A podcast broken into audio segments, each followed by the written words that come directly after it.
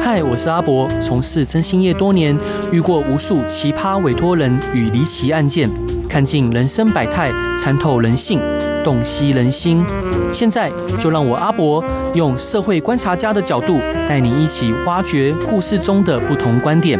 欢迎收听《真心话大冒险》。Hello，各位亲爱的听众朋友，大家晚上好，欢迎回到飞碟电台，收听由我真心是阿仔主持的《真心话大冒险》。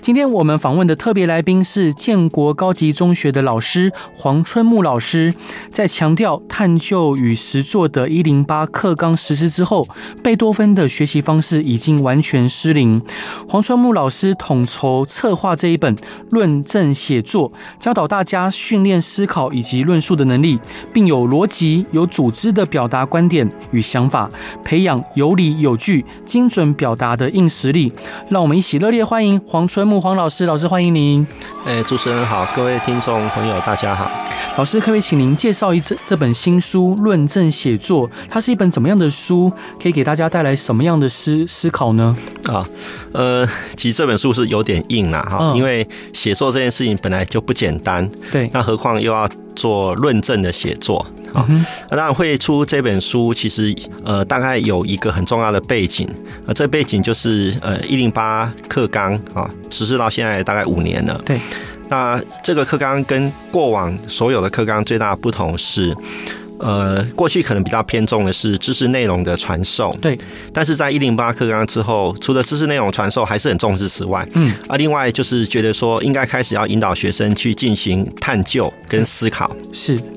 那这件事情，呃，对高中的冲击相当的大啊、所以我们大概呃，就是大概在新课纲实施之前的大概三年啊、那个建中就开始做相关的准备。嗯，那我们就有一群老师呢，就开始组成一个社群，好、哦然后是准备呃相关的这个课程跟教学，还有如何去评量，嗯是好因为这个评量不是那一种选择题的 A B C D 那么简单，对好所以我们大概做了一系列的规划。嗯，那过去这几年来，这样算一算，大概有七八年的时间哈。其实除了校内的发展之外，我们也跟许多的呃台湾各地的有校，其实有很多的交流互动哈。有有七八十所以上的学校，而且不是只有高中，啊嗯甚至甚至还有国中、国小，哦，好是，啊少数的国小跟嗯诶、其实有很多所国中哈嗯，因为他们也在思考这件事情。对，那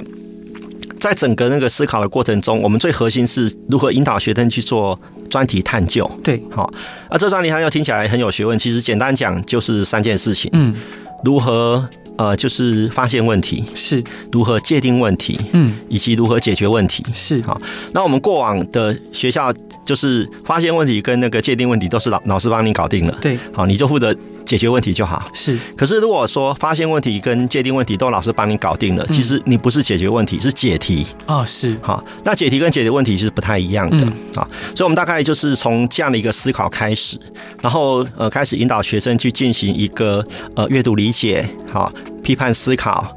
然后后来慢慢就觉得说，哎，那你不能够光吸收资讯，你也要产出资讯，对，好，必须要引导学生慢慢成为一个知识的生产者。好，那这件事情大概就需要透过论证写作的方式去表达学生自己的想法。对，那我们并没有要求学生一定要做到多好，嗯但是我们要确保的是，这是你自己的想法，是，而且你这想法不是无中生有的，是参考过一些相关的资料之后，嗯，然后经由呃一个呃资料整理跟组织的过程，对，然后尝试把这个资料变成资讯，嗯哼，好，然后从然后从资讯变成你之前从来没想过的知识，对，然后把它写出来。是我，们要的是这个过程而已。对，好，那我觉得说，呃，这个部分其实，呃，呃，对高中生来讲都很重要，而嗯且我必须要强调，它不是只有成绩好的学生才需要。是，呃，我们过去这几年在教学现场听到一个蛮奇怪的说法，哦就是说，成绩好的学生思考，是，成绩不好的学生呢把东西背下来就好了。嗯我非常反对这种想法。是好，我觉得说那个思考这件事情，呃，可以有快慢，嗯，呃，强弱之分，对，但是不能够有跟无。嗯哼，好，那有些老师会觉得说，啊，这个思考的事情就上大学再说嘛，哈、嗯高中背下来就好了。嗯呃，哼，我也反对这个说法，是啊，因为，嗯、我们过往的很多的认知心理学研究，十岁以后，其实学生已经可以进行抽象思考了。对，啊，你现在到十五六岁了，你还不让学生思考，对我觉得在残害民族幼苗。是，好，所以我们大概这这件事情就觉得说，可能要改变我们很多的教学现场的一些呃，我们的一些同才们的想法，嗯嗯嗯就是呃，那个就是呃，这件事情其实是所有学生都要的，对好，然后最后最重要就是说。呃，如果我们要让学生呃学习如何思考，嗯，那如何去表达他的想法，是那，当然有一些方法跟步骤。嗯哼，那这件事情呢，就是我们写这本书很重要的想法，就是呃呃分享给学生，还有甚至于呃呃，就是开始关注这个议题的老师们的相关的观念跟呃引导的方法。是。老师，我想请教您，就是一零八课纲已经实施已经五年了，嗯那会不会还是有很多老师无法适应新课纲的实施？嗯嗯嗯，对对，这个问题很重要。是，呃，其实一零八课纲，呃，教育部一直强调一个重点，对，就是我们要提高提呃提供学生学习的音价，好，要引导学生一步一步来。嗯，可是老师的音价在哪里？好，是因为过往老师们可能比较习惯传授知识内容，是，那你现在引导到变成是要引导学生思考，对，这中间转变是相当大的。，对，那我觉得说那个呃，就是呃，从教育行政主管机关到。呃，那个呃，师呃，像师范大学啊、教育大学这样的这样的一个师培机构，对，其实就都应该要努力来想，我们如何去引导老师，然后支持老师去进行这种这种教导。好，嗯哼那我我简单把它讲成是说，对过往的老师大概就是教知识，嗯，那我们现在的老师呢，既要教知识，也要教学生如何学习，是，所以其实老师的呃挑战是更大的。嗯哼。是老师，那我想请教您，就是呃，这本书还有其他很多优秀的建中老师一起撰写，呃是是，是在怎么样的机缘下，让老师你可以呃想要结合就是其他学科老师的专长知识，开始统筹策划这本书呢？嗯嗯嗯，呃，是是这样的啊。其实我们在呃，就是开始改学生的作业的时候啊，这个作业不是那个标准答，就是那种限定答案的作业哈，对是开放式的。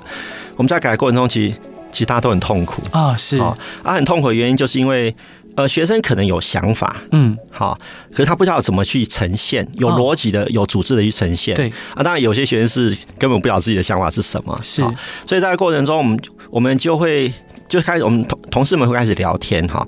那你把学生的成绩打打的是一个比较低的成绩，是，可是你有没有告诉学生，哎、他要怎么写？好，要怎么样的去呈现他的思考的品的品质，是才能够得到比较高的分数？对，好，那我们在聊天过程中，其实我们就觉得说，哎、其实老师的责任不是把学生打低分，嗯，好，而是引导学生如何去学会一件我们认为很重要的事情。对，好，所以，所以，呃，简单来讲就是说，哎、现在有三份作业，啊，这份作业是 A A 加，嗯好，另外一份作业是那个呃 B 加，嗯，啊，另外一份作业是 C，那我们就请教我们的同事说，啊，你是根据什么标准给他 A 加？是，好，啊，你这你这个部分能不能，呃，从不传之秘哈嗯嗯，啊，嗯变成是行诸于文字？哎，是，好，那、这件事情当然是有点点小痛苦，嗯好，可是我们觉得说，哎、必须要一劳永逸，是好，然后很快我们发现说，其实有这种有这种困扰或者有这种需求的老师，其实是所有的科目都需要，啊，是，所以我们在这情况底下，我们最后就是呃找了几个呃，就是平常我们比较呃常常在讨论事情的哈这样的一个各科老师嗯哈、所以我们有国文，有英文哈，然后呃有辅导老师，不过他本身数数学跟统计非常强，啊所以我们是就拜托他写统计对好，然后我们有社会科老师跟自然科老师，嗯就涵盖呃基本上目前学生主要的科目哈、嗯那我们其实共同讲同样一件事情，是，就是如何去有逻辑的表表达你的思考。嗯我们发现其实，哎、大家的大家共同关注的焦点还蛮一致的。对所以这本书基本上虽然是分成篇章写，分成呃不同的学科属性写，可是它其实有一个中心的中心的一个一个一贯的逻辑，好嗯贯穿起来。是，老师，那可不可以请您解释一下什么是论证写作呢？哦，是，呃，论证写作，呃，因为我们。我们的对象主要是呃中学生，对啊因为这本书的呃预设的那个目标读者大概是呃国中九年级的学生，对好到高中高一、高二、高三，哈，嗯大概是差不多十四五岁到十七八岁的学生，对，因此我们不能够把那个我们在大学上理哲学啦，嗯哈，那个逻逻辑思维的那一种东西整个照搬照套过来，是，嗯所以我们大概尝试跟学生讲一件比较简单的事情，就是说，第一件事情就是说，我们对于所有的议题，嗯好，这个议题不是那种呃那个抒情的哈，因为我们谈的这个部分主要是论理嗯，哈，论理的呃这样的一个一个一个性质。对，那第一件事情，你当然要表达你的立场，嗯，好。那当然，这件事情一开始对学生来讲有有一个蛮大的冲击，对，学生会觉得说，那表达自己的立场，那不就是很主观吗？嗯嗯，嗯，好，那我们就会尝试跟学生沟通说，其实你对所有事情，你应该表示你的看法，好，对这是这是这是必须要做的。嗯，但是关键，但是决定主观跟客观，不在于你有没有立场，对而，在于你的立场有没有足够的理由跟证据。是，如果你有足够的理由跟证据来来支持你的立场的话，嗯哼那事实上这就是呃在寻求客观。是，做的好不好再说嗯好啊，但是你有这个诚意，好要去呃呃那个逻辑的去去那个建构你的理由嗯好，然后很充分的去呃那个呃组织你的证据。是，那在这个情况底下，我们觉得说呃这是一个呃寻求客观的行动好。那接下来的话呢，就是说。因为在台湾这样一个民主社会里面，其实大家的立场是常常是不一样没的。错好，那不一样的话呢，你你你不要一开始说，哎，他立场跟你不一样，所以一定是他错，不对。嗯，嗯我们在跟别人讨论的时候，呃，斟酌的点不在立场，对而是对方的理由跟证据够不够。嗯是，如果对方的理由跟证据是够的，嗯很有说服力的，嗯哼，那你可能要想一想，那我的那个立场哈，要不要做一些调整，是，甚至搞不好我要放弃。嗯哼，好嗯那这个这个也是客观。是，所以我们在跟学生讲论证的时候呢，最简单的两个很重要的那个呃那个想法，第一个想法就是说，那个你要有自己的立场，但是你的立场不能够。呃，用学生来讲，就是就是打 嘴炮啊，不不行这样子哈、是那个那个信口雌黄，你对必须要有逻辑的去推导你的理由，好，是然后要要去呃很很努力的去寻找各方的证据，嗯哼，那这就是我们所谓的论证。对好。那第二件事情是，当我们在跟别人做讨论的时候，嗯那么我们优先要去呃跟对方讨论的，不是哎、你立场为什么跟我不一样，对，而是我们来看对方的理由跟证据，好、嗯是不是很充分？那跟我比起来的话，哎、那哪哪哪一个比较有说服力？好是，啊，如果在这个过程中，那个就是我发现我的理由跟证据好像说服力比较少了，嗯，那我我愿意啊那个去呃修改或调整自己的立场。是这，是这是第二个客观，嗯好，所以那个客观就来自于两个，一个就是你要用理由跟证据来支持你的立场，对第二个是呃，你当发现别人的理由跟证据比你有说服力的时候，你愿意修改自己的立场。是，那我我会跟学生讲说。呃，一方面这是一个我们在呃思考或做学问嗯哼应该有的态度，是，但同时它何尝不是民主社会应该有的态度呢？所以我们大概就从这个部分把把学生的这样的一个呃那个功课嗯哈提升到一个比较高的层次。是，谢谢老师。老师，那这一段您想分享给大家的歌是什么歌呢？呃，因为考虑到节目是比较晚上的时间啊哈、对我们不要搞得太激烈哈。是，所以我想，呃，第一第一首呃想要分享的是卡农，好、嗯比较是一个温润的一个一个氛围。是嘿，好，我们来听这首歌吧。Hello，各位亲爱的听众朋友，大家晚上好，欢迎回到飞碟电台，收听由我真心是阿仔主持的《真心话大冒险》。今天邀请到的来宾是因材施教的热血老师黄春木老师，老师欢迎您。哎、大家好，主持人好。老师出了一本新书，是由天下文化出版的《论证写作》。老师，我想请教您啊，就是您一直有一个理念是因材施教，没有教不会的学生，您至今还是这样坚持着吗？呃，是的，是的，为为什么？就是我相信，呃，随着时间的变迁，应该有各式各样越来越多，呃，在过往不会出现的学生嗯出现在您面前，嗯嗯嗯。是如何让您可以坚定这个理念？嗯，因为其实我们过去一直在进行一个我觉得蛮蛮没有必要的那个那个呃一个二分法的思考是，啊，就是呃有教无类还是因材施教。嗯，我觉得这是蛮奇怪的一个呃二选一的一个考虑哈。是，我觉得说你当然要先做到因材施教嘛。对，你只要做到因材施教的话，你当然就可以有教无类嘛。是，好，所以我觉得这个这个没什么好好挣扎的，好，嗯就我们应该本来就应该就是要从因材施教开始。对，那当然就我来讲的话，因为呃。建中或许是全台湾算是呃学生的素质最好的一所高中了嘛。对，那像呃像建中这样的学校哈，在嗯哼台湾有还有好好多所。那我们的学生呃基本上当然程度是比较好的，对，可是，就像我们刚刚提到的哈，嗯其实他们在上高中之前。呃，他们的那个学习的观念跟方法是不是非常的正确？嗯好哼，事实上，这件事情，呃，我我们在过往这么多年在，呃接接收那个国中毕业生进到建中的时候，我们就发现说，哎、其实不是这样子的嗯嗯哼哈、比如我我我最心疼的学生就是很用功，嗯，在建中很用功，对可是每次考试成绩都很差。啊，是，好，然后那个当然他们也都很挫折。嗯那为什么有些同学他们晚？啊，为什么每次考出来他成绩都比我好？是，好，那像这样的学生，呃，其实每一年我们大家都会遇到，只要我们教那个高一新生都会遇到。然后当然有些学生，我、那个他们就不知道怎么办。好，嗯那当然我们这时候就会跟学生呃聊。好，那因为我自己是历史老师嘛，对那我就。呃，我举个很简单的例子，说，哎、我就，哎、那你把课本拿来给我看。嗯，呃，我们这个用功的学生哈，是课本哈都画了重点，是，全部画了。嗯哼，那我就问他说，啊，请问重点在哪里？嗯哼，？因为你每一行都画了嘛，哈、啊，请问你告诉我重点在哪里对好他很认真哈嗯，他甚至于有些学生跟我讲说啊，那个国中历史哈，他们几乎是全本背下来的。啊，是好，所以那个考试考考试的时候，其实根本就非常非常简单。对，可是高中不能这样念啊，嗯，好，因为第一个那个那个知识内容多很多啊，嗯第二个就是说我我们在那个呃那个呃就是斟酌所有的那个所谓的答案的过程中，其实那是一个在时空脉络底下去做考虑的，对好，它不可能是亘古不变的答案哈，嗯因为呃同样一件事情在不同的历史呃那个历史脉络里面，其实不同的人会会有不同的决定，是，那这件事情怎么可能用背的？嗯，好啊，就让你要用背的，你你要背几种答案，对，好，所以我们当时就会跟学员讲说，哎、那你是不是要去思考哈？那我嗯哼们就我就问他，哎、请问这一页哈，你觉得最重要的观观念或者是资讯是什么？嗯哼，一下子都答不出来，啊是嗯他不都很重要吗？哼我说谁说的？啊好哈啊，就算很重要好的，那最重要的是哪一哪一句话或哪一段嗯话，或是哪一个词？对，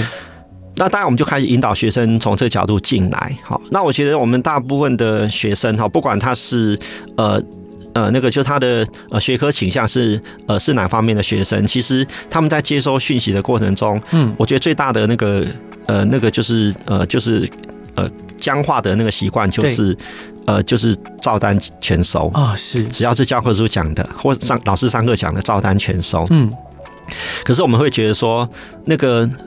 那个你在接收这些讯息的时候，你可能要自己去反思跟组织。嗯，好，然后呢，去形成自己的一个一个那个就是思考的架构。嗯那这件事情呢，其实呃，其实要从那个阅读理解开始。是，好，然后呢，呃，我们还是希望学生能够做笔记。嗯好，但是做笔记不是把老师上课讲的东西抄下来，是而，是你听了老师讲的话之后，那你觉得那个最重要的观念嗯是什么？用自己的话写。是而，呃不是好像在速记一样把老师讲的东西记下来。嗯哼好、那读教科书的时候也是一样，你读完之后，经过自己的理解之后，我们会鼓励学生，你能不能用图或表，嗯把你刚刚读过的概念啊、做一个重新的整理。是，好啊，整理好不好再说，反正你这个笔记如果呃我们老师来看的时候，我们会给你一些呃那个就是修改的建议。是好，那我们大概从呃从这个最基本功开始，嗯好。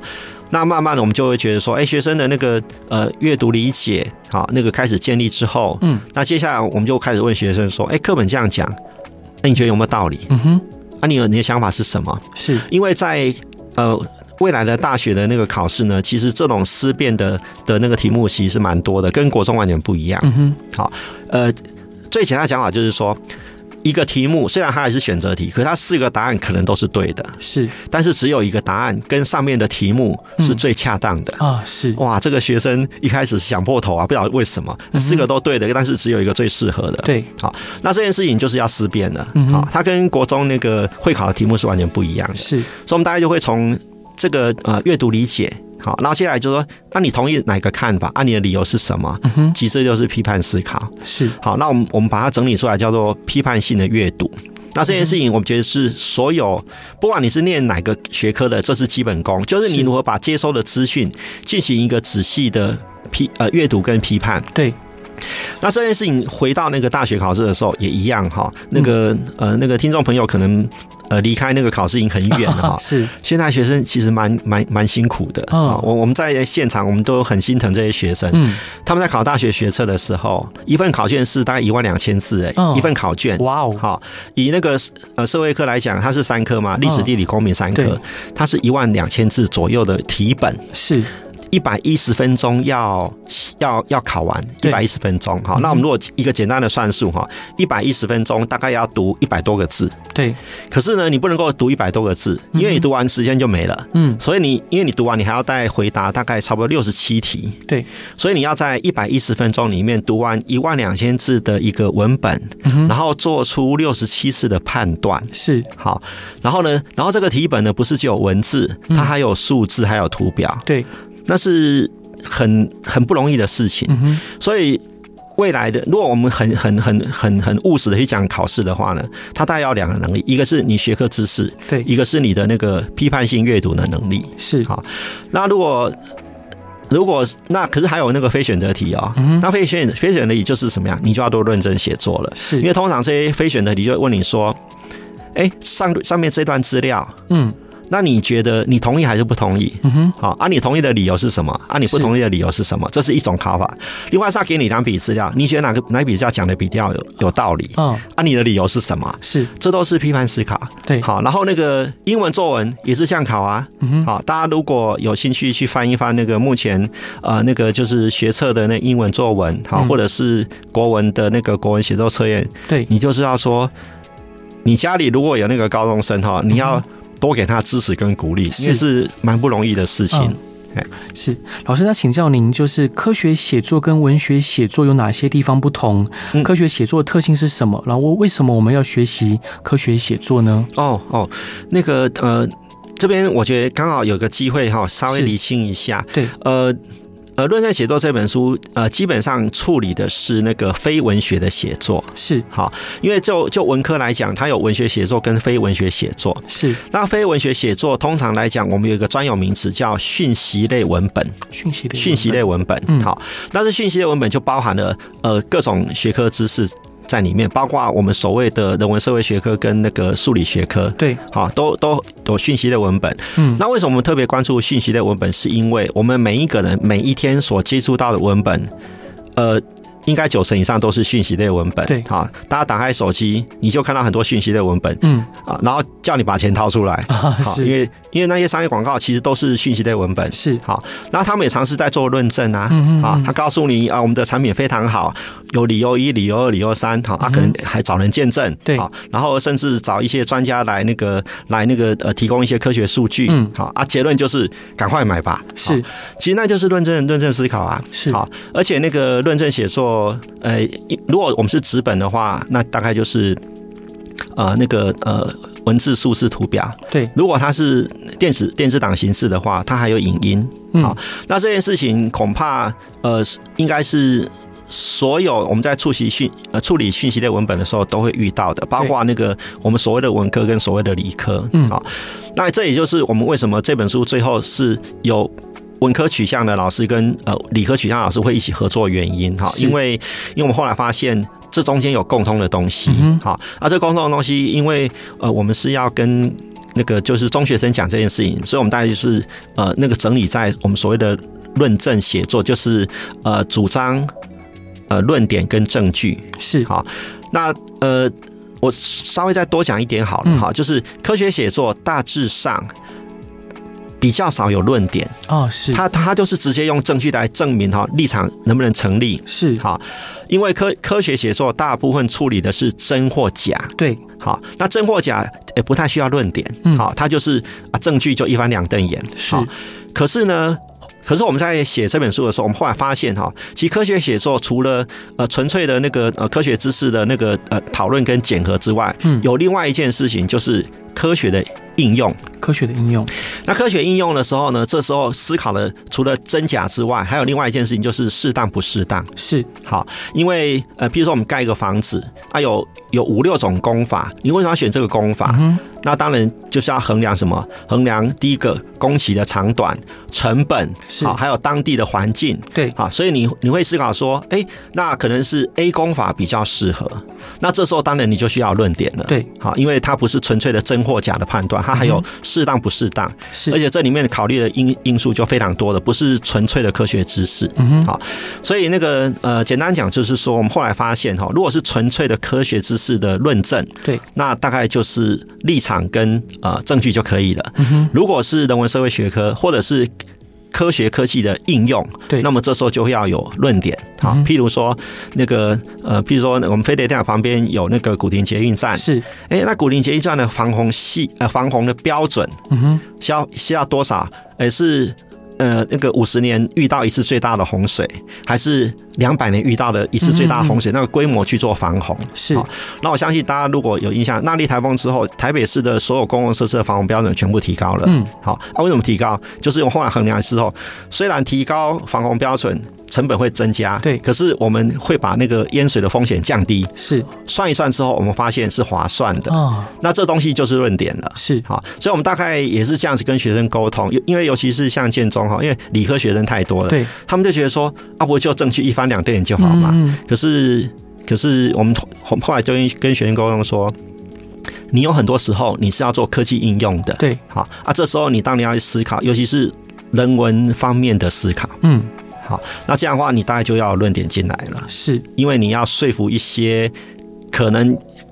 呃，那个科呃学科领域跟你不一样的人，是，好，啊特别是说像官员啊，或者是当地的民众啊，哈对，嗯你怎么去跟人家做沟通？那这时候就需要论点。是，哎、所以我们大概就是用那样角度去呃尝试呃去重新界定呃科学写作。是，好，然后尤其是针对那个呃，我们几乎是绝大部分学生都会进行那个呃理工学习的这样的学生，嗯哼啊、嗯，让他们知道说，呃，不是只有，呃，不是只有机器，好，对，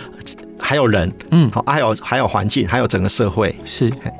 老师，那想呃，真的感谢您的分享。那这一段您想要分享给大家的歌是什么歌呢？哦，那个呃，昨日重现，啊，是啊，那也是一首比呃蛮温馨的的那个曲子哈，适合在、呃深夜聆听。嗯哼，好，我们来听这首歌吧。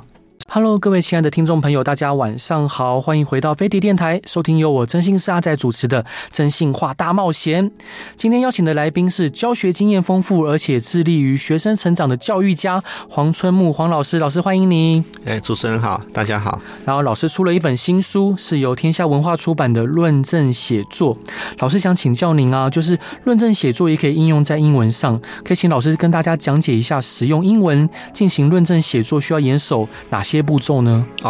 呃，我我们在这本书里面，呃，后来我们就觉得说应该要把英文老师纳进来。对好啊，纳进来原因，呃，最重要的当然就是说，其实呃，在那个就是呃。中学生哈，那个、那个，尤尤其是在高中生这个部分，对，因为那个呃，整个整个那个呃教学的趋势哈，嗯英文的重点其实在做转移，是好，那这转移慢慢的其实。可能也开开始会对国中产生一些连带的影响。对啊，这转移最重要的是什么呢？就是说，我们过往在呃英文学习的时候，可能会比较在意的是呃单字、对，文法，嗯，好，然后那个句型，对，好啊，当然这这些事情还是很重要，嗯好。可是那个到了到了到了高中以后，因为那个呃，因为高中学生呃的单字量是增加很多的哈，不像是国中大概要一呃一千多哈，那可能很难去发挥。可到高中的时候，突然之间文文字量呃单字量是暴增的，对好。那暴增之后呢，呃接下来我们如何去引导学生？就是在那个呃，在这么这相对比较多的那个单字哈、还有那个就是呃，那个就是文法跟句型的这样基础之上，嗯如何开始去呈现自己的想法？对好啊，这件事情呃呃，就慢慢变得是高中英文的重点，它就不是像它可能跟国中最大不同就是说，哎、你要用一个语言工具来呈现自己的想法。是好，那不管你是用那个口语的或或是文字的，嗯，好，这是呃一个很重要的，我们发现那个整个英文教学的转变。对那这件事我们在跟英文老师那个就是讨论的时候，其实他们也大概呃提供类似的看法。是好那就就我们这些非英文科的老师，呃，那个开始去注意到这件事情，其实呃，其实我我也不也不瞒大家讲，其实我们是从那个考试趋势的转变开始的。啊，是，呃，因为当我们呃，当英文老师提醒我们说，你去看看过去十年来哈的那个考试的趋势的时候，你就知道说他对高中的英文教学产生多深远的影响。对，结果我们就真的去看了那个英文考试的那个的那个命题的趋势，我发现哇，那个真的是跟我们过去完全不一样是哈。比如我举个很简单的例子，可能呃呃，就这就就这这几年有一有一个考题，它就是。他呃那个那个作文考题，就是他给你一张照片，嗯啊，那张照片里面就是呃，就是那个呃种花的那个农农田，它是种花的，嗯对好，然后旁边立一个牌子，就说，哎，你你你要你你不要到里面去啊、呃践踏哈，那、嗯哼呃、就是你要拍照打卡，不要进去里面践踏。可是照片里面呢是好多人站在里面，啊，是，啊，就这张照片就这样子，好，嗯然后就那个那个，他当然就第一个问你说，啊，你觉得这张照片是呈现什么样的内容讯息？嗯好哼，啊，这个东西就是一个描，就是现象描述嘛，对，好，啊，接下来第二小题就问你说，啊，你对于这个现象哈，啊，你你你觉得是好还是不好？嗯哼，好啊，你要不要呃提供你的想法？是，啊，当然这个部分就是就是批判思考了。嗯哼，所以第一小题是描述照片给你的那个，就是呃呈现的那些讯息，这是阅读理解对嘛？可是它是读一张照片。对，那第二第二小题就问你说啊，你觉得这现象好或不好？嗯哼，那就是批判思考。是那你要把你的阅读理解跟批判思考的东西写出来，那就论证写作嘛。是，嗯好，所以我们还是发现说，哎、那不同样一件事情吗？然后后来在跟英文老师谈谈更细节的东西的时候，就发现说，哎、其实他们在教英文作文的时候。就会非常非常强调哈，那个啊，第一个，你你那个呃，topic sentence 啊，对你要你主题句，你要当然先把自己的立场先讲出来嘛，对，好，那然后接下来就是一些那个支持句哈，支持句可能通常很很多句，好，嗯，那那这些 supporting 呃 sentence，那你当然就要去呃提供你的理由，嗯跟证据是好那因为你是在考试的情境，所以你的证据就是要举例。对，好啊，很抱歉，这个时候你平常有没有读书，嗯，就就就差异就出来了。是好，因为如果说我们是在专题探究或写小论文，好、嗯那个时间可能是一个学期，对你会很多时间去找资料。是，可是考试的情境哈啊，就那么几分钟的时间，对，那你就是平常你的那个脑袋的资料库装的东西够不够？是好啊，够的话，你举的那个证据嗯啊哼，正反俱成的证据就很有说服力。是，好啊，接下来的话，你当然就要写个结论句，对好总结你前面想的东西。是，好那这个那不就是论证写作吗？对好，那当然，因为英文是一个语文科，所以他英文老师会更强调说，诶，那你在那个呃主旨句、呃支持句跟那个结论句的过程中，嗯哼，啊，你那个单字哈，要不要稍微变换一下哈，啊表示比较就让那个那个那个读起来比较呃生动活泼，对好，然后再来的话，呃，那个有一些东西叫做信号式哈，signal，、好，嗯就信什么叫信号式呢？其实其实其实它其实它就很简单的事情，就、嗯哼，呃，我们常会在讲话的时候说，呃，然而，嗯哼，好，那那个呃，不管是中文跟英文哈，你只要看到像“然而”这样一个字句的时候，你就知道说前面一句话跟后面一句话嗯，意思是不一样对的，甚至于是对立的。嗯哼，好，然而就是一个信号字。是，好，然后如果你看到因此，嗯哼，那就是什么？前面可能就是因，后面可能是果。对，好，呃，作者在这时候在进行某种程度的因果的那个分析嗯，哼好，所以就会出现因此。好，如果你看到总之，总之就表示嗯作者要下结论了。是，好，那这就是信号字。嗯那个从国文课到英文课，对从国小到国中，这早就教过哼，了。啊，是，呃可，是学生在写作的时候，哎、就不太会用。嗯，好，所以这可是我们后来就会跟学生沟通，然后学生就发现说，哎、老师你们又不是语文科老师，啊你们在强调这个，嗯哼，可嗯是我们会跟学生讲说，会用信号字或叫做转转接词，对，那表示什么？表示你的思考是有逻辑的。嗯，好啊，有经验的读者在读人家文章的时候，会先抓信号字。是，好，如果作者信号字用得好，你嗯在读的过程中，那个逻辑就很很很很很通顺对，啊。如果作者的那个信号字用的不好，或者是没有信号字，就嗯很痛苦。是，譬如说，我们在改你们的作业的时候就是这样，哦哦，就很痛苦，因为它少了信号字，或者是呃不太擅长，或是没有用。对，那当然，我们在读的时候就不太清楚它前后句的关系。啊，是，好，那呃，所以我慢慢就就发现说，哎、语文科老师关心的重点，对，其实跟我们这些非语文科老师关心的重点其实是一样的。嗯好啊，但是语文科很厉害的地方在在哪里呢？就是他们的那种语文表述的技巧。是，哦，那确实，我们这些非语文科老师是是自叹不如的。嗯，所以我们在那个呃认真写作这个呃这个书在写的过程中，其实我们我们这中间其实做了很多讨论。对，虽然说我们每一个单元都有一位老师主笔，嗯可是我们很多内容其实是相互的去那个呃互相的那个修改哈，对或者说我们会会分享一些想法给呃不同那个就是学科背景的老师。是好，那我们就发我们，所以在这本书写的过程中，其实我们还蛮蛮享受的，因为我们嗯发现说，其实大家在做一件呃，其实是呃共同认为很重要的事情，而且嗯这、这不分呃语文科或非语文对科，好不分文科或理科。嗯，是，老师，我想请教您，就是您认为在论证写作上，学生最容易遇到的问题是什么？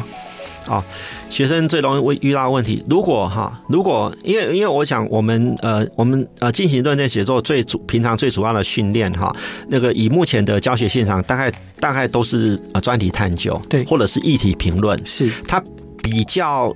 比较那个就是那个相对在作文课里面那一种。规定一个时间去写，然后没有去查资料的那一种议论文的写作方式，呃，它占比是比较少的。是，那我们在做议题评论，或者是那个专题探究，或甚至小论文，对好，呃呃，这样的比重其实是呃在论证写作里面比重是比较高的。是所以在这样的情况底下，我们我们在跟学生讨论呃相关的论证写作的这样的一个观念，或是提供练习的时候呢，嗯我觉得对。所有的高中生，好，不管他是哪个学校的学生，哈、嗯哼我觉得最大的困难就是那个，呃，很学术的想法，就是形成问题意识。啊，是好，问题意识哈。那问题意识呢，有有点有点难懂啊、嗯所以我们在过去这几年，其实我们在跟学生沟通这个观念的时候，我们换了好几种沟通的方式。是，我们目前认为最有效的方法是，我们就问学生哈，嗯，哎、你现在想要研究的这个问题哈，是要处理的是争议还是困惑？哦，争议真酷，对对，对，好啊，学生就会想说是什么意思哈？嗯，那什么叫争议呢？就是你现在要谈的这个问题哈，对，你在查资料过程中，你发现有人说 A 好，嗯有人说 A 不好，嗯所以你要处理的就是那 A 到底是好不好？对啊这就是争议的问题。嗯哎，这样的话学生就知道说，哎，那我在找资料的时候，我可能要找 A 好或 A 不好。嗯另外一种可能性就是有人说 A 好，有人说 B 好，嗯那、哼，你要来判断按、啊、哪个比较好。对好这都是争议的问题。对好，那争议的问题的话，就是你你告诉我你的题目，嗯你的题目想要处理的是争议的问题吗？啊，如果是，请你用一个争议的形式，把你的那个把你觉得有问题的地方呈现出来。嗯哼，那那个，譬如说，我举个很简单的例子哈，是哎、有我们如果是一个小作业，那嗯学生就发现说，我们目前的媒体，呃，对于那个日本的那个排放的那哦个所谓的日本叫核处理水，是，好、非常中性的一个词。嗯嗯可是我们在看呃，我们台湾媒体的许多的用用字遣词的时候，嗯哼，有人用核污水，嗯是有人用核废水，是，好，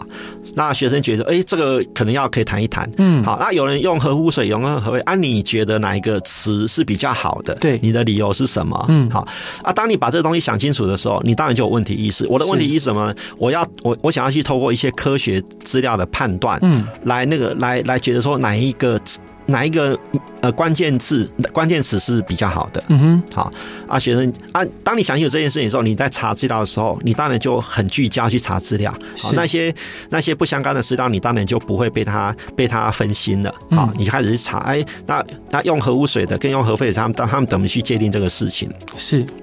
好，那那这是一个很简单的例子。对好，那那个呃。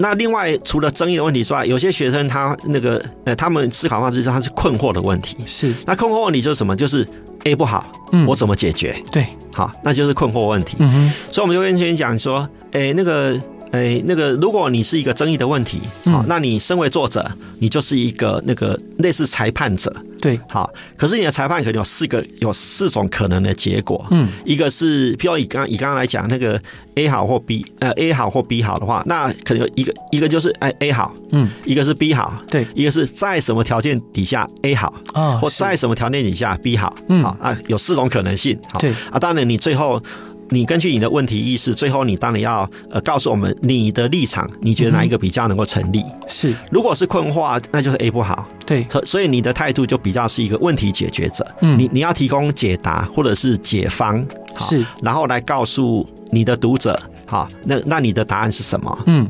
所以我们在后来我们在引导的过程中发现说，哎，其实问题意识在跟学生引导沟通的时候呢，其实那四个字不用出现。嗯，当时我们就直接问学生，你是争议的问题还是困惑问题？是，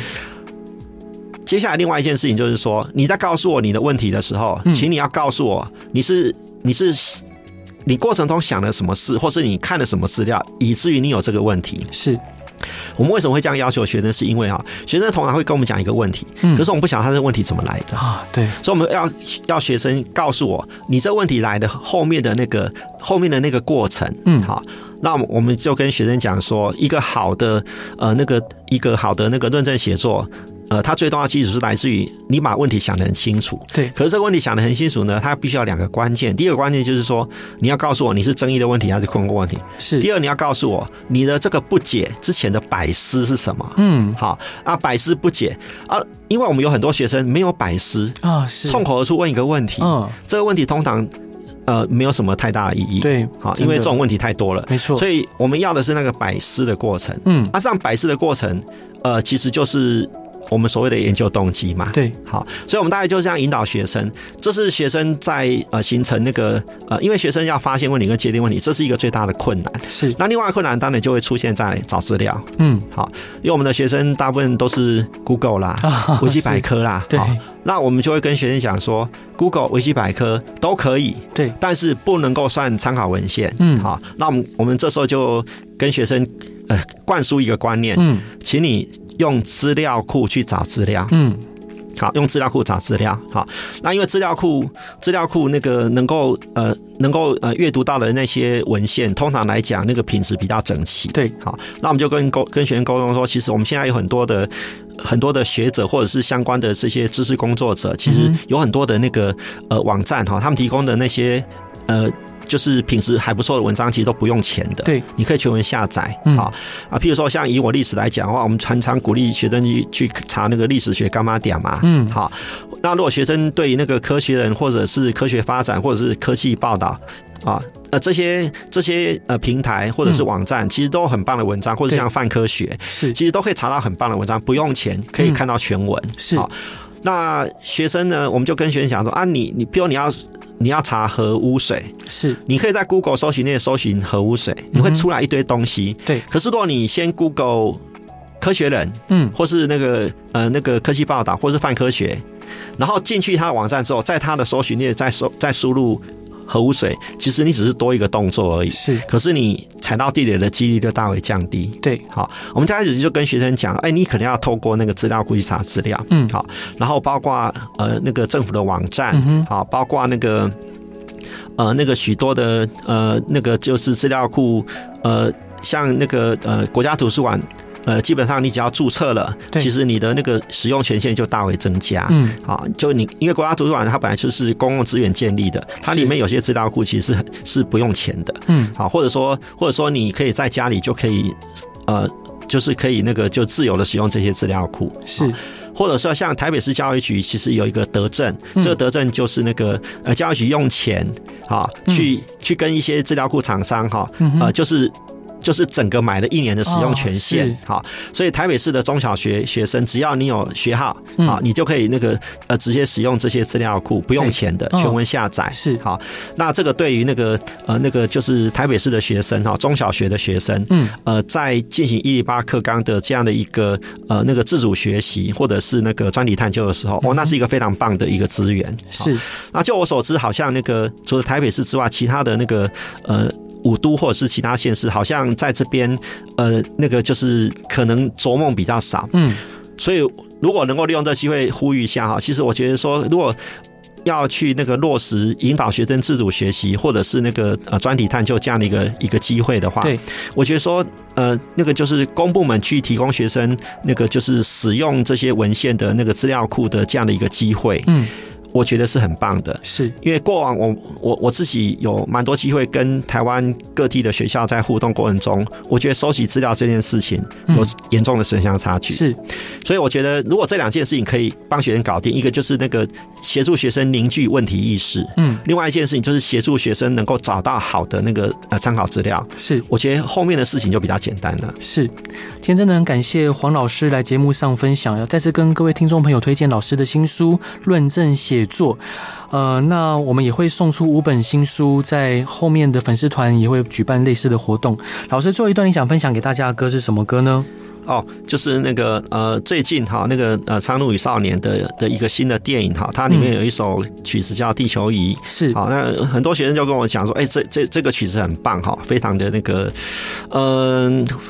有那一种比较呃那个呃荒远或者是辽阔的感觉，看你怎么去诠释。是哈那我觉得呃用这个机会，就是我们可以来聆听这个曲子。是，好，谢谢。谢谢老师，也感谢老师在教育界的付出跟努力。老师真的非常谢谢你，因为呃，各位听众朋友，您如果有机会看到老师的眼神，就会应该会深受感动。对啊，看到呃一位就教育家在这条道路哦，不上，敢当，不敢当。对，于就是很努力的在往前进。那也希望大家喜欢今天广播内容，大家晚安，拜拜。